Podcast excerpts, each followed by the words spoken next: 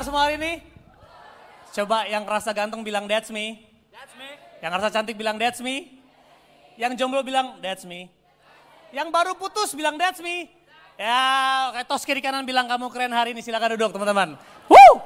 Siap, siap, siap. Kamu keren hari ini. Hari ini saya dapat tema trust in the Lord. Trust penting. Dalam hubungan kalau nggak ada trust, nggak terjadi namanya sebuah keluarga. Saya menikah 11 tahun, tapi sejujurnya kami nggak memiliki uh, trust yang segitunya. Dan itu kenapa teman-teman, bagaimana kita bisa percaya sama Tuhan, sorry, bagaimana kita bisa intim sama Tuhan kalau kita nggak percaya sama dia. Bagaimana kita bisa percaya sama dia kalau kita nggak tahu bahwa Tuhan kita adalah Tuhan yang baik, katakan amin. Saya punya pernah dengar banyak cerita bagaimana anak-anak yang malas pulang ke rumah ketemu papanya atau orang tuanya, khususnya papanya. Karena papanya seorang yang keras dan dia pengen anaknya untuk pulang membawa hasil yang bagus. Sehingga cerita anaknya pulang membawa report bahwa, apa puji Tuhan aku dapat B. Keplak! Next time harus dapat lebih baik. Dia belajar dengan baik, Lalu dalam ujian berikutnya dia dapat B+. Dia datang, "Pah, puji Tuhan aku dapat B+." Kepah. Kamu harus jadi lebih baik. Karena papa dulu seperti itu. Dia ujian lagi. Besoknya dapat dapat A. Dia pikir ini hari ini papa akan bangga sama aku. Tiba-tiba kepak. Belajar lebih baik lagi, kamu harus dapat yang paling bagus, A+. Wih, dia belajar lebih baik lagi. Minta didoain sama pendeta Marcos, uh langsung urapan mengalir. Uh. Langsung dia pulang dengan bawa hasil A+. Pak, ambil nangis, puji Tuhan Pak, ini semua karena Tuhan. Aku dapat A+, Pak, biasa aja. Papa juga dulu dapat A+, Papa juga gak sombong. Nah, kira-kira kalau lu punya bapak kayak begitu, lu males gak sih pulang ke rumah? Nah, kalau kita tahu Bapak kita di surga, Bapak yang siap-siap menghukum kita, Bapak-bapak yang siap menghajar kita, Bapak yang gak pernah puas sama kita, Bapak yang hanya bisa senang sama kita, sayang sama kita. Kalau kita dapat report card A plus dalam hidup ini, kemungkinan besar kita gak percaya sama dia. Tapi saya mau bilang bahwa saudara, sebelum bisa melakukan apa-apa. Raport saudara di mata Tuhan sudah A+. Itu membuat kita bisa trust kepada Tuhan. Tetapi beritanya adalah dalam hidup ini saudara pasti akan menghadapi namanya penjara atau lembaga kelaman. Nah, ini yang gak enak teman-teman. Kita percaya sama Tuhan, nggak berarti kita akan dijauhkan dari yang namanya penjara atau lembaga kelaman. Itu kenapa dalam hubungan yang sering kali merusak adalah yang namanya fokus. Bilang fokus. Kalau saya sudah fokus sama yang jelek sama istri saya, mau dia berubah kayak gimana pun, saya pasti tetap nggak akan hargai. Apalagi kalau saudara sudah kalau saudara sudah fokus sama kesalahan orang lain. Contohnya lagi pemilu. Saudara kalau udah pilih salah satu paslon misalnya. Apa pun yang dibuat sama yang satu, ah ini kan dulu begitu. Karena sering sekali fokus menambah kekuatan. Kalau saudara sudah fokus sama kebaikan seseorang, maka semua kejelekannya saudara nggak terlalu khawatirkan. Sebaliknya kalau saudara fokus sama yang tidak baik, apa pun yang teman-teman saudara, rekan saudara buat, saudara akan pikir, ah ntar juga paling balik lagi kayak dulu. Karena fokus selalu jadi masalah teman-teman. Dan dalam perjalanan mengikut Tuhan, saya mau bilang bahwa fokus sering kali mengalahkan pengalaman. Itu kenapa kita harus tahu bahwa Tuhan baik. Ini kita harus jadi fokus, Tuhan baik, Tuhan setia, Tuhan maha pengasih, Tuhan maha pengampun. Dan dia Tuhan yang akan membawa kami terus naik, bukan turun. Dia Allah yang senantiasa akan mengajar kami, menuntun kami sampai kepada kemuliaan. Karena kita pasti akan mengalami yang namanya lembah kekelaman atau mungkin penjara. kita pasti akan mengalami yang namanya padang gurun. Saudara pasti akan mengalami kehilangan pasti. Tetapi saya mau bilang bahwa fokus bisa mengalahkan pengalaman. Satu kisah yang cukup memberkati saya adalah kisah Yohanes Pembaptis. Kalau kita baca, Yohanes Pembaptis memiliki experience yang very great, yang sangat hebat. Pengalamannya dia dahsyat banget. Kalau saudara bisa baca, sesudah dibaptis Yesus segera keluar dari air dan pada waktu itu juga langit terbuka dan ia melihat apa? Roh Allah seperti burung merpati turun ke atasnya lalu terdengarlah suara dari sorga mengatakan, inilah anakku yang kukasihi kepadanya laku berkenan. So Yohanes Pembaptis bertemu dengan Yesus. Gak hanya bertemu, dia baptis Yesus. Gak sekedar mengalami encounter with God, tetapi Yohanes Pembaptis dia baptis Yesus, dia melihat surga terbuka, dia melihat roh kudus turun, dan dia mendengar suara Bapa. Sebuah pengalaman yang lengkap itu kenapa nggak heran Matius mengatakan bahwa tidak ada nabi yang lebih besar, tidak ada orang yang pernah dilahirkan yang lebih besar daripada Yohanes Pem, Pembaptis. Karena Yohanes Pembaptis dia bukan sekedar bernubuat tentang Yesus. Dia bukan sekedar mendapatkan penglihatan tentang Yesus, tetapi dia mengalami dan bertemu Yesus. Ini adalah one of the greatest experience. Kayaknya one of the most Ya, ini experience yang gokil banget. Saya pernah mendengar cerita ada seseorang dibawa ke neraka, dibawa ke surga dan sebagainya. Saya pernah mendengar kesaksian di mana orang yang tadinya punya kanker lalu didoakan di gereja, itu kanker tumpah. Itu pengalaman yang amazing. Saya pernah di Papua, saya bersama dengan teman saya, tapi bukan saya mendoakan, dia sedang mendoakan anak kecil SD yang tuli sebelah. Lalu dalam kerumunan tiba-tiba dia teriak, dia nangis, dia langsung lari ke panggung, dia minta mic, saya bisa dengar. Itu pengalaman yang luar biasa saudara. Tetapi sekali lagi fokus bisa mengalahkan pengalaman. Kita punya pengalaman yang dahsyat dengan Tuhan, tetapi kalau hari ini fokus kita adalah bukan yang Tuhan, maka pengalaman yang dahsyat dengan Tuhan gak ada artinya saudara. Sama juga, saudara punya pengalaman nikah di hotel termahal, uh, sedap dengan attendance 5.000 orang. Gak hanya pria dan wanita, waria pun ada. Uh, sedap. Lengkap semua jenis. Saudara benar-benar nabung mahal, beratus-ratus juta sampai mm-an. Tapi di mana mau fokus saudara hari ini? Pengalaman dengan Tuhan kita harus miliki.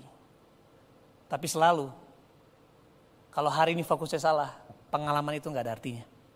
Kita lihat kejadiannya Yohanes Pembaptis. Beberapa pasal setelah itu next. Matius 11, what happened? Great experience.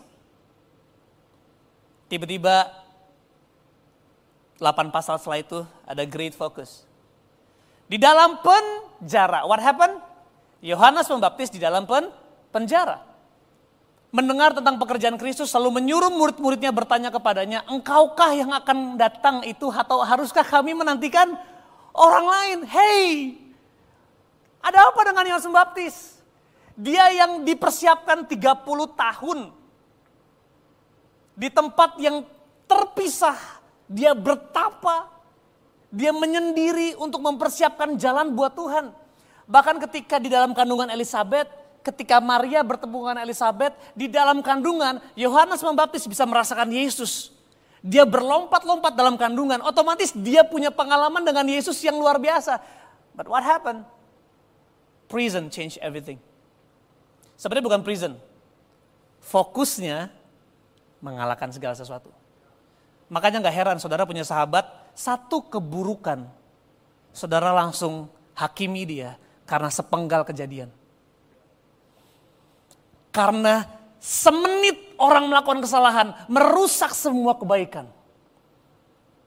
Yang terjadi sama Yohanes Pembaptis, dia bertanya, dia bilang sama murid-muridnya, eh tolong kau tanya sama Yesus, apakah betul dia atau saya harus tunggu yang lain? Padahal dia yang mempersiapkan jalan buat Yesus.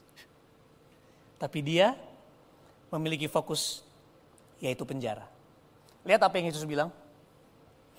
Lalu Yesus bilang sama murid-muridnya, Yesus menjawab mereka, pergilah dan katakanlah kepada Yohanes, apa yang kamu dengar, apa yang kamu lihat, orang buta melihat, orang lumpur berjalan, orang lumpuh bukan orang lumpur. Orang lumpuh berjalan, orang kusta menjadi tahir, orang tuli mendengar, orang mati dibangkitkan, dan kepada orang miskin diberitakan kabar baik. Next slide.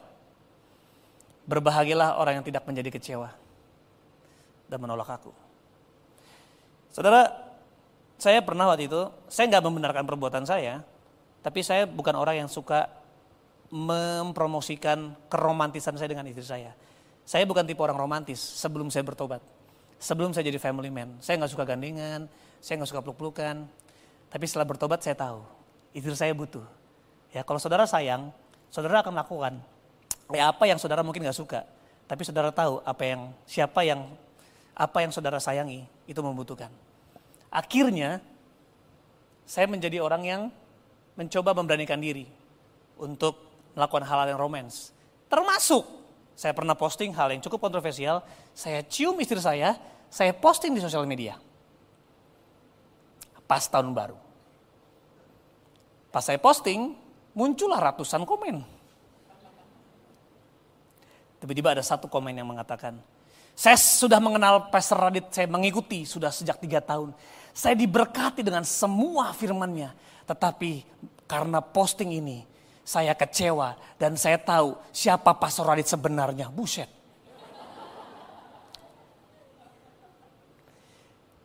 Tapi bukankah kita begitu? Kejatuhan satu hamba Tuhan menghilangkan semua khotbahnya memberkati saudara. Aku pernah disentuh sama dia, terima kasih Pak Pendeta. Tiba-tiba pendetanya jatuh. Terus bilang, berarti semuanya adalah kepalsuan. Saudara, manusia cenderung punya fokus negatif. Saudara kalau nggak bisa mengasihi yang nggak kelihatan. Saudara kalau nggak bisa mengasihi yang kelihatan. Bagaimana saudara bisa mengasihi yang tidak kelihatan. Fokus satu orang tersebut itu menghancurkan semua hal yang saya bisa berikan yang baik buat orang tersebut. Kenapa? Karena fokus mengalahkan pengalaman. Gak peduli deh, Pastor Adit memberkati saya. Tapi kalau hari ini dia bikin salah jelek. Saya tinggalkan dan saya kecewa. Saudara, tapi kita mau belajar dari apa yang Yesus bilang. Ketika Yohanes Pembaptis mengatakan, apakah dia betul sang Mesias atau saya harus tunggu yang lain? Yesus bilang, hei lihat. Orang buta melihat, orang tuli mendengar, orang lumpuh berjalan. Berbahagialah orang yang tidak kecewa dan menolak aku. Kalau kita boleh belajar, yang pertama, jangan fokus kepada penjaramu. Apa yang terjadi sama Yohanes Pembaptis? Dia kehilangan kepercayaannya sama Tuhan hanya karena sepenggal kejadian yaitu penjara. Mungkin penjara bicara tentang seseorang yang menyakiti saudara.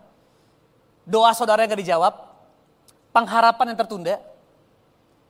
Pasangan hidup yang saudara pikir adalah bagian dari hidup saudara ternyata malah bagian dari sahabat saudara. Aw, hmm. Saudara fokus sama penjara apa yang gak terjadi, apa yang gak terjawab, apa yang tertunda, itu penjara saudara. Tetapi Yesus mau bilang, jangan fokus sama penjaramu. Tapi dia bilang apa? Next slide. Boleh lanjut yang kedua? Yesus mau bilang fokuslah kepada kebaikan Tuhan dan uniknya Yesus nggak bilang gini, Yohanes Pembaptis ingatlah kebaikanku terhadap hidupmu.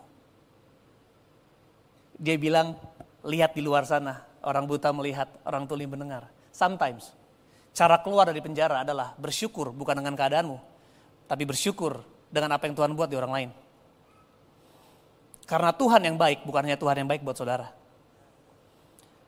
Tujuan saudara diciptakan adalah untuk jadi terang. Kalau saudara sekedar cinta Tuhan, karena apa yang saudara alami dengan Tuhan saja, maka kita akan gagal menjadi anak terang. Itu kenapa Yesus bilang, hey, kalau memang gak ada yang bisa kamu syukuri di penjara ini, at least kamu bisa syukuri orang buta melihat, orang tuli mendengar, orang lumpuh berjalan. Kebanyakan saudara, justru Tuhan izinkan kita dalam penjara supaya kita belajar, gak melihat penjara kita. Tetapi ketika orang-orang di luar sana saudara lihat Instagram, wah puji Tuhan, dia sembuh. Bukannya malah bilang, kok dia sembuh aku enggak. Kok dia bisa kuliah di sini aku enggak? Kok dia bisa dapat ini aku enggak? Saudara ini salah satu rahasia yang saya dapatkan. Ketika saudara bisa bersyukur atas kemenangan orang lain, kemenangan mereka bisa dimiliki saudara. Because life is not about you. Seringkali kita tetap dalam penjara karena kita bilang gini, Tuhan, aku hanya mau bersyukur kalau Tuhan kerjain bagian Tuhan atas hidupku. It's all about me. Itu penjara. Tapi saudara, Tuhan mau bilang, bersyukur atas apa yang terjadi sama orang di luar sana. Dan yang ketiga, ini dia, belajar merayakan kebaikan Tuhan di hidup orang lain. Saudara harus punya hati yang kaya, yang bisa bersyukur bukan hanya atas apa yang saudara alami, tapi juga atas apa yang teman-teman saudara alami bersama dengan Tuhan. If you can celebrate people's success, saudara akan sampai kepada tempat yang namanya bersyukur atas keberhasilan saudara. Because life is not about you. Kita tahu sekarang Roma 8:28 bahwa Allah turut bekerja dalam segala sesuatu untuk mendatangkan kebaikan bagi mereka yang mengasihi Dia, yaitu bagi mereka yang terpanggil sesuai dengan rencana Allah. Kenapa ada kata kita tahu sekarang? Artinya you need to experience something. Saudara perlu mengalami sesuatu sampai akhirnya yang tadinya saudara nggak tahu sekarang jadi jadi tahu. Saudara lihat semua kisah Ayub, Abraham, Yakub, semua Daud, mereka mengalami padang gurun, penjara, Yusuf mengalami penjara, padang gurun, mengalami hal-hal yang gak enak. Baru dia bilang, aku tahu sekarang. Dulu aku tahu dari orang saja, tapi sekarang mataku melihat sendiri. Kalau Tuhan adalah Tuhan yang baik, artinya saudara harus alami hal yang paling gak baik di hidup saudara. Kalau Tuhan hanya terus mengizinkan saudara mengalami hal yang baik saja, dia nggak bisa menunjukkan dia yang baik. Because everything is good. Kenapa saya butuh Tuhan yang baik? Justru kalau keadaan begitu menyakitkan, justru kalau kita mengalami hal-hal yang tidak baik, walaupun Tuhan tidak pernah menginisiasi hal yang gak baik, tetapi karena dia mau reveal himself, dia mau menunjukkan bahwa dia Allah yang baik. Kita tahu sekarang, bahwa Allah turut bekerja dalam segala se sesuatu saudara. Jadi jangan hakimi sepenggal kejadian di hidup saudara. Tetapi Tuhan mengatakan bahwa Allah turut bekerja dalam segala sesuatu termasuk hal yang namanya kehilangan, dihianati, yang namanya pencobaan, yang namanya kegagalan. Tuhan bisa bekerja. Tetapi Gak semua orang mengalami. Hanya apa? Bagi mereka yang mengasihi dia. Artinya bagi mereka yang terus mau percaya sama Tuhan. Because love believe all things. 1 Korintus 13. You cannot love someone that you don't believe. Kamu gak bisa mengasihi seseorang yang tidak kamu percaya. Saudara harus tahu apa pun yang saudara alami, Tuhan bekerja di situ. Kalau saudara memilih untuk fokus kepada Tuhan, bukan penjara saudara. Saya ada kesaksian saudara hidup saya beberapa belas tahun lalu. Next slide. Ini adalah saya dengan teman-teman saya, termasuk dengan pacar saya dari situ. Ya ini kira-kira 15, 16, 17 tahun lalu. Itu saya. Lalu di bawah kiri itu yang rame-rame. Itu orang yang paling kiri. Yang lagi ngelirik. Pakai baju ungu. Itu sahabat saya namanya Hartlon. Satu waktu 2006 kami digerebek oleh polisi. Karena kami berdua terlibat dalam perdagangan narkoba. Ketika kami ditangkap, kami masuk dalam penjara. Puji Tuhan, saya lolos. Saya nggak tahu kenapa, karena barang bukti saya jelas ada di depan pintu kos-kosan saya. Itu ada 15 biji ecstasy, tapi polisi nggak lihat. Lalu ada paketan ganja di meja belajar saya, itu jelas kelihatan, tapi polisi nggak lihat. Tetapi malah barang bukti teman saya yang di bawah kasur itu kelihatan. Misteri saudara. Tapi saya pulang, waktu 24 jam pemeriksaan saya pulang, lalu saya lihat, ih itu barang bukti saya ada jelas. Lalu saya buka pintu, saya lihat jelas ganja saya dengan mata kepala saya sendiri. Sedangkan polisi itu merazia sampai ke odol-odol, sampai ke sepatu-sepatu, sampai ke meja. Tapi punya saya nggak kelihatan. Tapi apa yang terjadi sama teman saya? Teman saya di penjara kecewa. Tapi saya bersyukur mamanya waktu itu datang, lalu dia pegang kepalanya teman saya. Dia bilang, nak, Tuhan sayang sama kamu. Ibunya bilang, Tuhan sayang sama kamu. Lalu dia kasih Alkitab ke teman saya ini. Lalu di dalam penjara teman saya ini bertemu dengan Tuhan. Lima bulan dia masuk, kayaknya sial, nggak adil Tuhan. Itu si Radit loh, padahal saya ngajarin dia bandel. Makanya semua pencobaan yang kita alami nggak pernah melebihi kekuatan kita. Kalau saya tahu persis bahwa saya nggak bisa dipenjara. Kalau ada hal buruk terjadi sama saudara, itu artinya Tuhan berkenan membawamu keluar. Tapi kenapa saya nggak alami penjara? I don't know, tapi saya tahu pasti bahwa memang mungkin saya nggak bisa di situ. Tapi kenapa napi? Sorry, namanya Hartlon, karena dia anak PL, mukanya kayak napi, dinamain napi. Hati-hati namain saudara, jadi napi beneran. si napi ini, mungkin Tuhan lihat, dia sanggup dan betul saudara dia ketemu Tuhan di penjara. Lima bulan dia keluar dari penjara, dia punya usaha, dulu inget gak sih MLM namanya Tiansi? Itu sinode gereja terbesar mungkin. Semua orang melakukannya.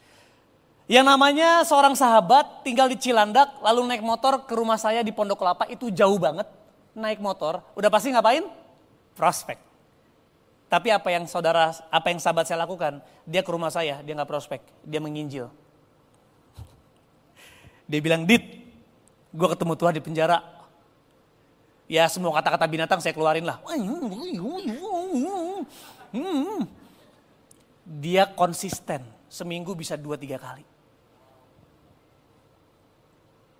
Sekarang nggak ada yang kenal namanya napi. Makanya saya dipanggil kan sama CK7 sini. Dia nggak kenal, nggak dikenal. Tetapi penjaranya napi jadi kebebasan buat saya. Saudara itu kenapa penjaranya Yusuf kebebasan buat seluruh keluarganya, bahkan bangsanya. So kalau saudara hari ini ditipu, bersyukur saudara. Karena Tuhan itu nggak buta. Dia nggak kecapean matanya gara-gara kebanyakan swipe-swipe Instagram. Bapak sampai sekarang dia bekerja. Kalau Bapak bekerja, kenapa dia membiarkan kita mengalami penjara? Karena dia tahu penjara itu jawaban buat banyak orang. Banyak orang gak kenal yang namanya napi. Tapi sampai hari ini saya selalu bilang, Pi, kalau gak ada lu, gak ada gua. Next slide, kami membangun sebuah komunitas. Sama juga, dia gak jadi pastor, nggak jadi pengurus. Tapi saya jadi gembala waktu itu, gembala muda. Youth pastor. Mengembalakan komsel-komsel dan sebagainya, kami jangkau anak-anak yang rusak-rusak sama dia. Saya ingat banget ketika kami mulai, eh Pi, yuk kita bikin komunitas yuk. Ngapain? Ya ceritain kebaikan Tuhan. Dia saya belum tahu gereja pokoknya. Bikinlah komsel. Ngapain? Ceritain kebaikan Tuhan sambil mabok saudara. Haleluya. Haleluya. Banyak orang dibebasin saudara. Karena roh kudus nggak takut sama orang mabok. Saya nggak kenal Tuhan, eh, saya, saya, saya nggak tahu hidup kudus itu seperti apa. Saya belum ngerti, nggak ada pemuritan, nggak ada yang ngajar. Yang saya tahu Tuhan baik itu aja. Jangkau orang-orang, bikin di kos-kosan, bikin di rumah, di apartemen, bikin di klub. Mabuk nangis tuh Tuhan baik, iya ya bener. Lah siapa bilang Tuhan bisa bengek untuk menjangkau orang-orang yang rokok. Lu pikir kalau ada orang-orang rokok lalu Tuhan, ah sorry aku nama kenapa? Aku asma. Tuhan asma dekat orang rokok. Tuhan gak mati buat mimbar, jangan perlakuan mimbar lebih penting dari orang berdosa. Kita perlu disiplin, yes. Kita perlu kekudusan, tetapi saya ingat banget penjaranya napi jadi kebebasan buat saya. Sampai akhirnya saya baru diambil. Oh ternyata saya harus hidup berkomunitas, harus ada mentor, harus hidup dalam gereja lokal, baru ngerti namanya kekudusan, baru. Dan itu meledak banget. Sampai akhirnya dua setengah tahun lalu kami merintis sebuah gereja, next slide. Yang namanya muda. Sekali lagi dia nggak jadi gembala, saya jadi gembala senior, dia nggak jadi wakil gembala, dia nggak jadi pengurus, dia cuma hadir. Tapi penjaranya dia membuat muda ada hari ini. Penjaranya dia yang membuat menjadi utuh dan asli, menjadi utuh dan asli. Saudara bisa mungkin alami. So penjara saudara hari ini mungkin kebebasan buat banyak orang. Next slide.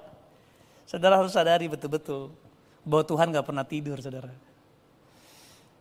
Penjaramu mungkin adalah kebebasan bagi banyak orang. Bagaimana dengan lembah kekelaman? Seharusnya orang benar tidak melewati lembah kekelaman. Oh ya? Kita baca ayatnya, Mazmur 23.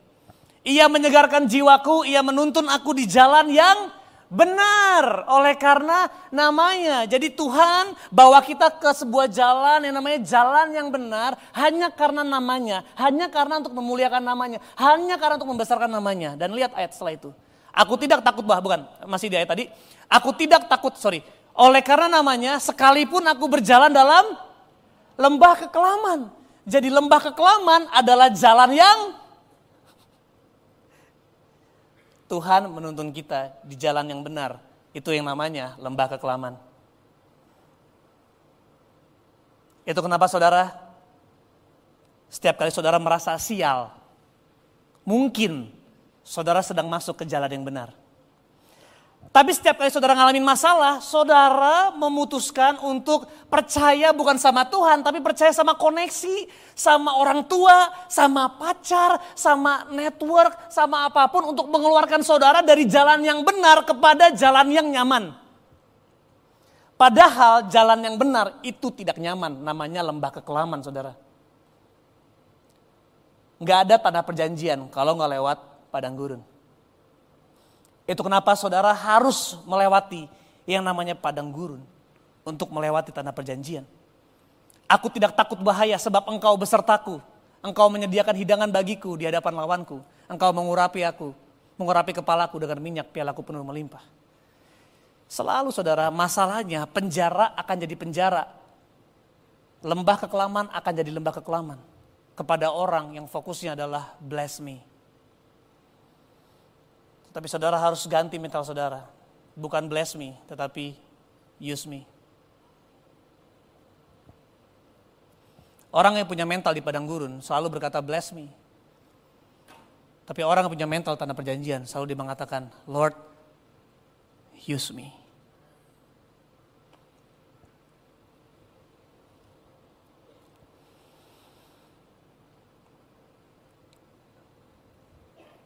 Boleh balik ke ayat sebelumnya? Mazmur 23. Jalan yang benar oleh karena namanya, sekalipun aku berjalan dalam lembah kekelaman. Saudara harus lewat lembah kekelaman.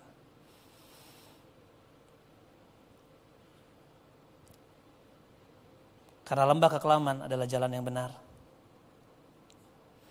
Mungkin saudara sudah tahu beberapa cerita di hidup saya. Boleh next slide. Cerita tentang anak saya Ziona uh, saya merasa bahwa anak Tuhan kok harusnya kan kalau Tuhan ada sama-sama kita, harusnya apa pun yang kita mau, Tuhan bisa berikan. Saya tidak tidak tidak mendinai atau mereject bahwa Tuhan memberikan apa yang kita doakan. Tapi kenyataannya saudara, 10 tahun saya melayani, dan ketika saya dan istri saya berdoa, saya bilang Tuhan saya berdoa, saya pengen rindu istri saya bisa bicara di depan banyak orang untuk memberitakan kebaikan Tuhan. Saya pengen melihat istri saya sama seperti kayak hamba-hamba Tuhan yang perempuan yang bisa berkhotbah dengan powerful. Lalu istri saya berdoa seperti ini. Dia bilang, Tuhan, aku mau mengalamimu lebih lagi. Saudara harus tahu itu doa yang paling berbahaya. Dan lahirlah Ziona. Lahir dengan keadaan orang bilang cacat. Dan Ziona difonis mengalami kelainan yang namanya kantomalik displasia yang adalah pertama di dunia.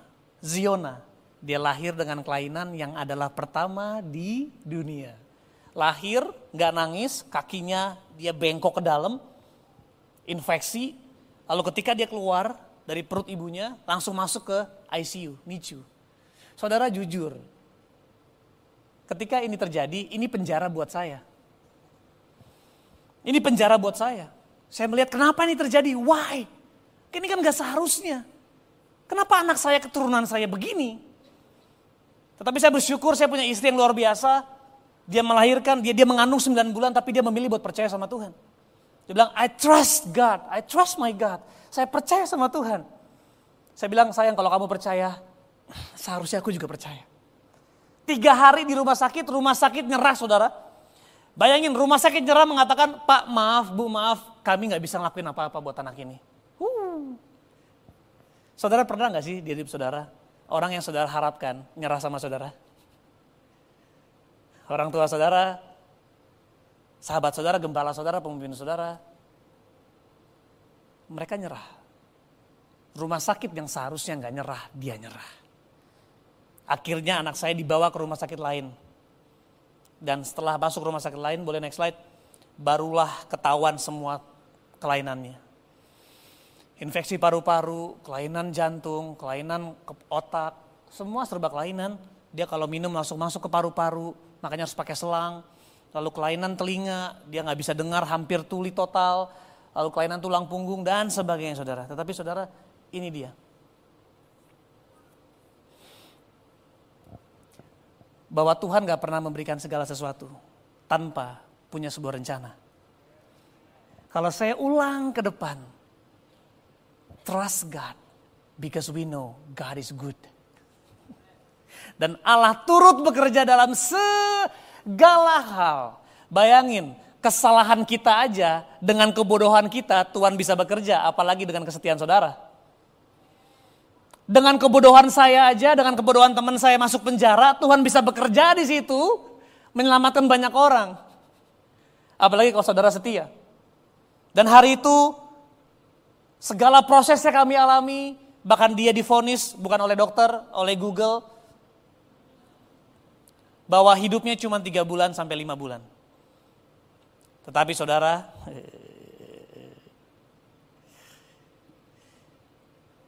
kenapa dia Allah yang mustahil? Dia Allah yang sanggup melakukan perkara besar.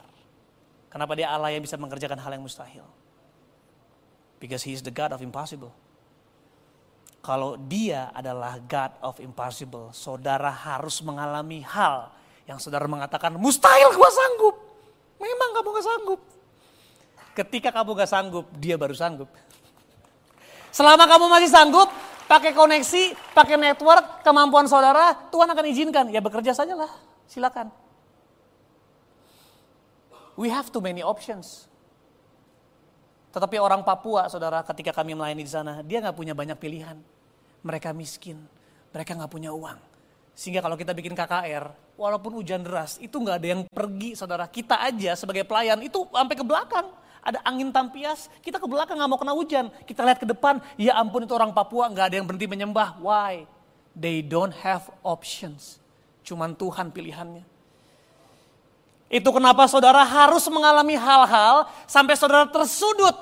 Sampai saudara harus berhadapan di depan laut merah, di belakang bangsa Filistin. Maju kena, mundur kena. Itu posisi terbaik saudara. Posisi terjepit adalah di mana posisi Tuhan dibebaskan. Selama saudara masih merasa bebas, Tuhan seakan-akan terjepit. Seakan-akan saudara tidak membiarkan dia bekerja.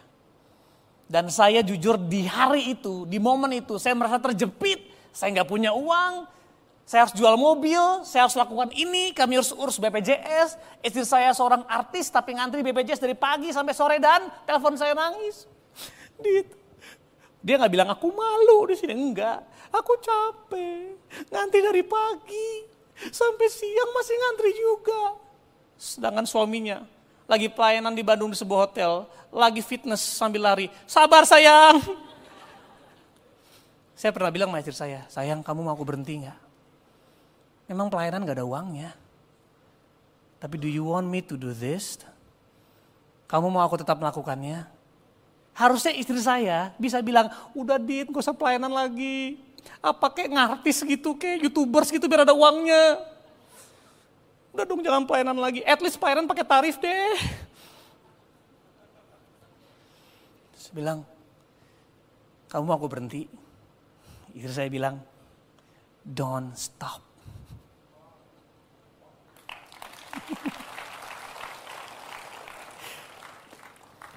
Dan saya bersyukur saudara, ketika saya memutuskan untuk tidak berhenti, untuk percaya sama Tuhan. Gak fokus sama penjara, anak sakit, kenapa begini, kenapa begitu. Ya kalau lagi susah saudara, ya jual mobil lah. Kalau lagi kere, jual aset, jangan jual iman. Mujizat datang dari iman. Turunin standar hidup, jangan turunin standar iman saudara. Kalau anak-anak kamu gak bisa bayar uang sekolah, ya anak-anak usah sekolah. Emang sekolah masuk surga? Ajar di rumah. Kalau nggak bisa bayar internasional, ya sekolahlah di penabur. Nggak bisa di penabur, sekolah lagi, sekolah negeri. Nggak bisa bayar lagi, ya ajar sendiri, jangan males ya. Ajar. Tetapi pastikan, trust God with all your heart. Barang siapa percaya, dia akan melihat. Dan saudara, di bulan ketiga, itu kelainan jantung yang ada lubang, itu tertutup secara sempurna. Tulang punggung, next slide, tulang punggung vertebrae ketiga yang ada kelainan itu hilang total. Bayangin dari ada sampai hilang. Sampai dokter ketika mempresentasikan kepada saya dan istri saya, uh, dia bilang, e, bu, bu kok nggak ada ya? Kemarin di USG ada. Istri saya nyeletuk, puji Tuhan mujizat. Eh dokter ternyata tersinggung sama dokter segala dokter saudara. Dia bilang, bu pak dokter juga percaya mujizat. Tapi mungkin salah tes. Saya bilang, bodoh amat. Saudara, berbulan-bulan, berbulan-bulan kami mengalami mujizat, mujizat, mujizat, mujizat, mujizat sampai mujizat finansial, mujizat keuangan. Uh, saya pernah di satu, saya kesaksian sama istri saya, saya bilang, uh, saudara saya bangga sama istri saya. Sudah hampir satu tahun istri saya nggak syuting demi ngurus anak. Dan dia nggak paksa saya untuk bisniskah, apakah dia tetap jadi istri yang setia. Tiba-tiba selesai saya kesaksian itu ada orang datang dia bawa amplop saudara, segepok dan dia bilang gini, terima kasih buat kesaksiannya, ini saya mau berkati kamu. Itu dua digit dikasih, terus dia bilang, saya adalah pemilik sebuah perusahaan TV dan sebagainya. Bukan pemilik, CEO dari perusahaan TV dan sebagainya. Ketika kamu tadi kesaksian, ketika kamu selesai, saya sudah telepon tim saya. Film yang kamu mau, saya sudah siapkan. Apa pun yang kamu mau, kamu pemeran utama. Wuh, tepuk tangan buat Tuhan dong, come on. Hey, you are not called to chase blessing. Kita nggak dipanggil buat mengejar berkat, kita dipanggil atau berkat dipanggil untuk mengejar anak-anak Tuhan, saudara. Jangan kejar nubuatan, jangan kejar panggilan, kejar Tuhan, hidup dengan Tuhan. Panggilan itu diciptakan, didesain untuk mengejar saudara. If you trust Him. Dan puji Tuhan saudara, nggak hanya itu saja. Next slide. Kata Google umurnya cuma tiga bulan, tapi sekarang umurnya udah satu tahun 8 bulan, saudara. Walaupun jalannya masih ngesot, belum bisa ngerangkak, belum bisa diri, it's okay. It's okay. Lebih baik saya ngalamin Tuhan daripada saya kecewa. Dan gak itu saja saudara next slide, yang terakhir saja. Satu slide setelah ini, saya bisa bersaksi di media platform umum untuk mengatakan bahwa buat kami Zio bukan seorang yang menderita penyakit langka, tetapi Zio adalah membawa berkat yang yang langka. Kami bisa bersaksi, tapi melalui apa? Penjara, lembah kekelaman. Sesuatu yang saudara nggak pernah ekspektasi. Keadaan yang buruk yang saudara pikir nggak ada jawaban. Sebuah kecacatan, aku nggak tahu mungkin keuangan saudara mengalami kelainan, hubungan saudara kecacatan, apa pun keadaan saudara, saudara mengalami penjara. Tapi jangan seperti Yohanes Pembaptis. Karena walaupun saudara punya pengalaman dengan Tuhan dahsyat, saudara menginjil sampai ribuan orang dibaptis, tapi kalau hari ini saudara kecewa, semua itu nggak ada gunanya. Karena fokus mengalahkan pengalaman. Tapi sebaliknya, saudara punya pengalaman buruk dengan Tuhan, saudara pernah menjadi dukun mungkin, saudara pernah menjadi penyembah setan, saudara pernah menjadi pengabdi setan, saudara pernah berdosa, saudara pernah menghina dia, tetapi walaupun pengalaman saudara buruk, tapi kalau hari ini fokusnya percaya sama Tuhan, saudara akan melihat mujizat Tuhan. Next slide. 8 bulan lalu istri saya Enggak, tahun lalu istri saya dinobatkan menjadi duta besar penyakit langka Indonesia, saudara. Saya pernah cerita di sini. Saya pernah berdoa kan, Tuhan saya pengen istri saya untuk bicara depan banyak orang.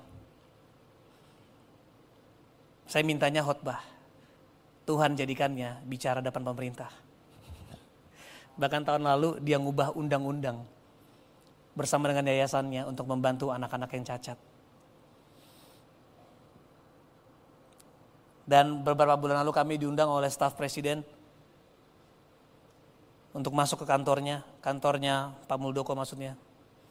Dan bersama dengan timnya, lalu mereka nanya, satu orang ini, dinanya sama saya dan Joana. Dia bilang, Mas Radit, Mbak Joana, Indonesia, Indonesia bisa lakukan apa buat anak-anak cacat? Nanyanya sama siapa? Sama saya yang pernah di drop out. Sama istri saya yang pernah di drop out. Mungkin sekarang Mustopo sama Atmajaya nyesel drop out kami. Gak masalah saudara pernah di drop out. Sama siapa pun, tapi Tuhan gak akan drop out saudara. Terakhir saudara, He is a faithful God. Dia Allah yang setia. Izinkan saya tutup dengan ini. Dia Allah yang setia saudara. Tetapi kesetiaannya Tuhan berbeda dengan yang kita maksud. Kalau Tuhan jawab semua maunya kita, itu artinya Tuhan gagal menjadi Tuhan yang setia. Justru karena Tuhan setia jadi Tuhan, kadang-kadang dia nggak jawab doa kita. Jangan temenan sama orang yang selalu setuju sama saudara, itu bukan teman, itu fans. Teman yang baik dia bisa mengatakan aku nggak setuju. Justru kesetiaan Tuhan karena dia tetap setia jadi Tuhan. Yang kadang-kadang harus menuntun kita ke jalan yang namanya lembah kekelaman. Saya sering bilang jangan pernah meneruskan hubungan sama pacar yang setia sama saudara. Tapi cari pacar yang setia sama Tuhan.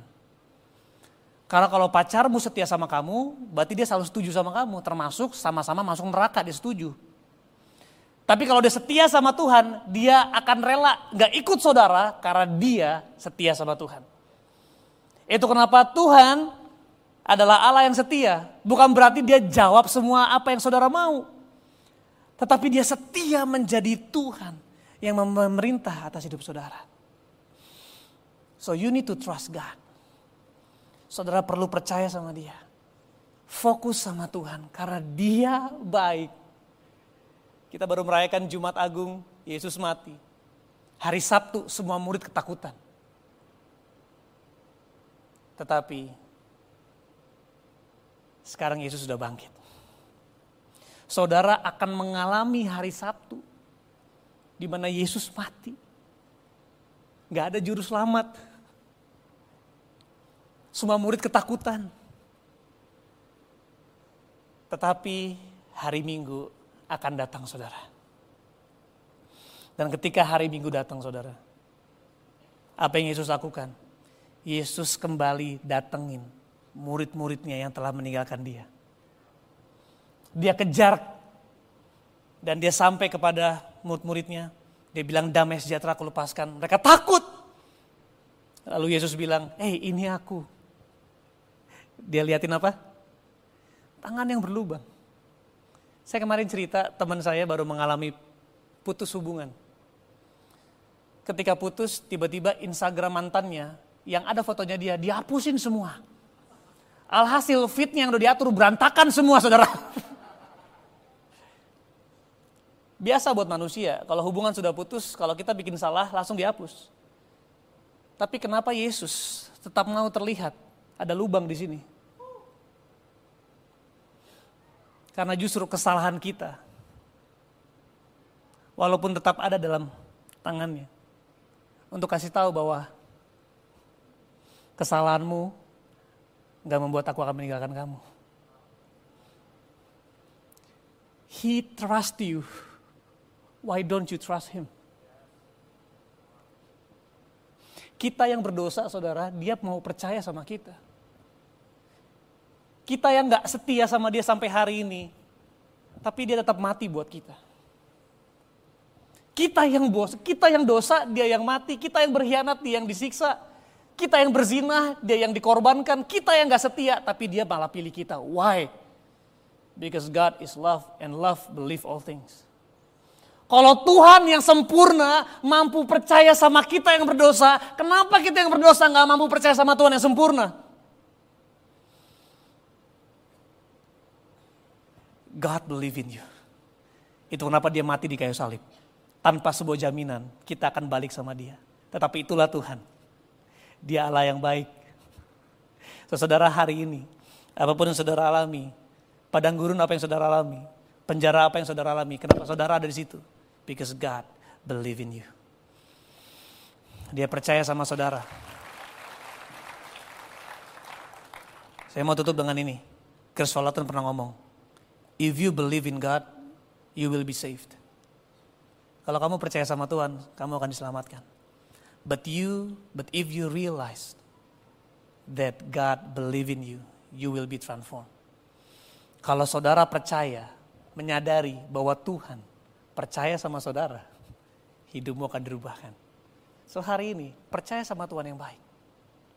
Bahwa dia nggak sekedar baik, tapi dia percaya sama saudara. Itu kenapa dia mati dan bangkit dan kejar muridnya. Padahal itu muridnya udah gak setia, udah bikin kesalahan. Tapi ini dia baiknya, Tuhan gak bekerja dengan kesalahan, dia bekerja dengan kepercayaan. Saudara mau buat salah segimanapun, dia tetap baik buat saudara. Walaupun kita tidak setia, dia tetap setia. Kenapa? Karena dia tidak bisa menyangkal dirinya bahwa dia adalah Allah yang baik. So Bapak terima kasih Tuhan buat hari ini. Kami bersyukur bahwa Tuhan begitu baik. Bapak kami berdoa di dalam nama Yesus biar hati kami terbuka. Biar hati kami belajar percaya sama Tuhan. Bapak kalaupun kami mengalami penjara hari ini. Kalau kami mengalami padang gurun hari ini. Bawa mata kami untuk fokus kepada Tuhan. Bajar kami bersyukur untuk merayakan apa yang orang lain alami bersama dengan Tuhan. Ajar kami gak fokus sama penjara kami. Apa yang Tuhan gak jawab, apa yang tidak terjadi, apa yang tertunda, apa yang hilang, apa yang gak enak. Kami gak mau Tuhan fokus kepada penjara yang membuat Yohanes membaptis mempertanyakan engkau. Tapi kami mau belajar Tuhan. Melihat kesaksiannya teman saya, Napi. Walaupun dia masuk penjara, tapi matanya berpusat sama engkau. Sehingga dia menemukan Tuhan di dalam penjara dan penjaranya napi menjadi kebebasan buat saya. Dan kebebasan saya jadi kebebasan lagi lagi buat banyak orang. Bapak mungkin penjara kami hari ini ada karena Tuhan sedang persiapkan kami semua untuk jadi jawaban bagi banyak orang. Kenapa kami melewati padang gurun, melewati lembah kekelaman, karena Tuhan sedang ubahkan kami bukan sekedar untuk menjadi penerima mujizat, tapi untuk menjadi mujizat bagi banyak orang. So Bapak terima kasih ajar kami percaya sama Tuhan karena Yesus mati karena dosa kami. Tetapi and yet engkau bangkit kembali untuk kami. Everything in your heart is all about us. Semua di hatimu itu semua tentang kami. Ajar kami juga untuk meresponi bahwa hidup kami semua tentang Tuhan. So Bapak terima kasih aku berdoa Tuhan khusus agar kami bisa fokus sama Tuhan. Percaya kepada kebaikan Tuhan, percaya kepada kemampuan Tuhan untuk membawa penjara kami menjadi mujizat bagi banyak orang. Terima kasih Yesus Allah Roh Kudus. You have risen. Engkau telah bangkit Engkau mati sebagai kami. Engkau mati sebagai kami. Kami mati bersama dengan Engkau. Supaya kami bisa bangkit bersama dengan Tuhan. It's no longer I who live, but Christ live in us. Bukan lagi kami yang hidup, tapi Kristus hidup di dalam kami. Kami akan bangkit bersama dengan Tuhan. Memenangkan banyak jiwa. Meninggikan namamu. Membuat namamu termasyur di bumi ini melalui hidup kami. Thank you Lord in the name of Jesus Christ. Dan mari setiap orang yang siap fokus kepada Tuhan sama-sama kita katakan. Amin. God bless you. Happy Sunday. Selamat Paskah saudara.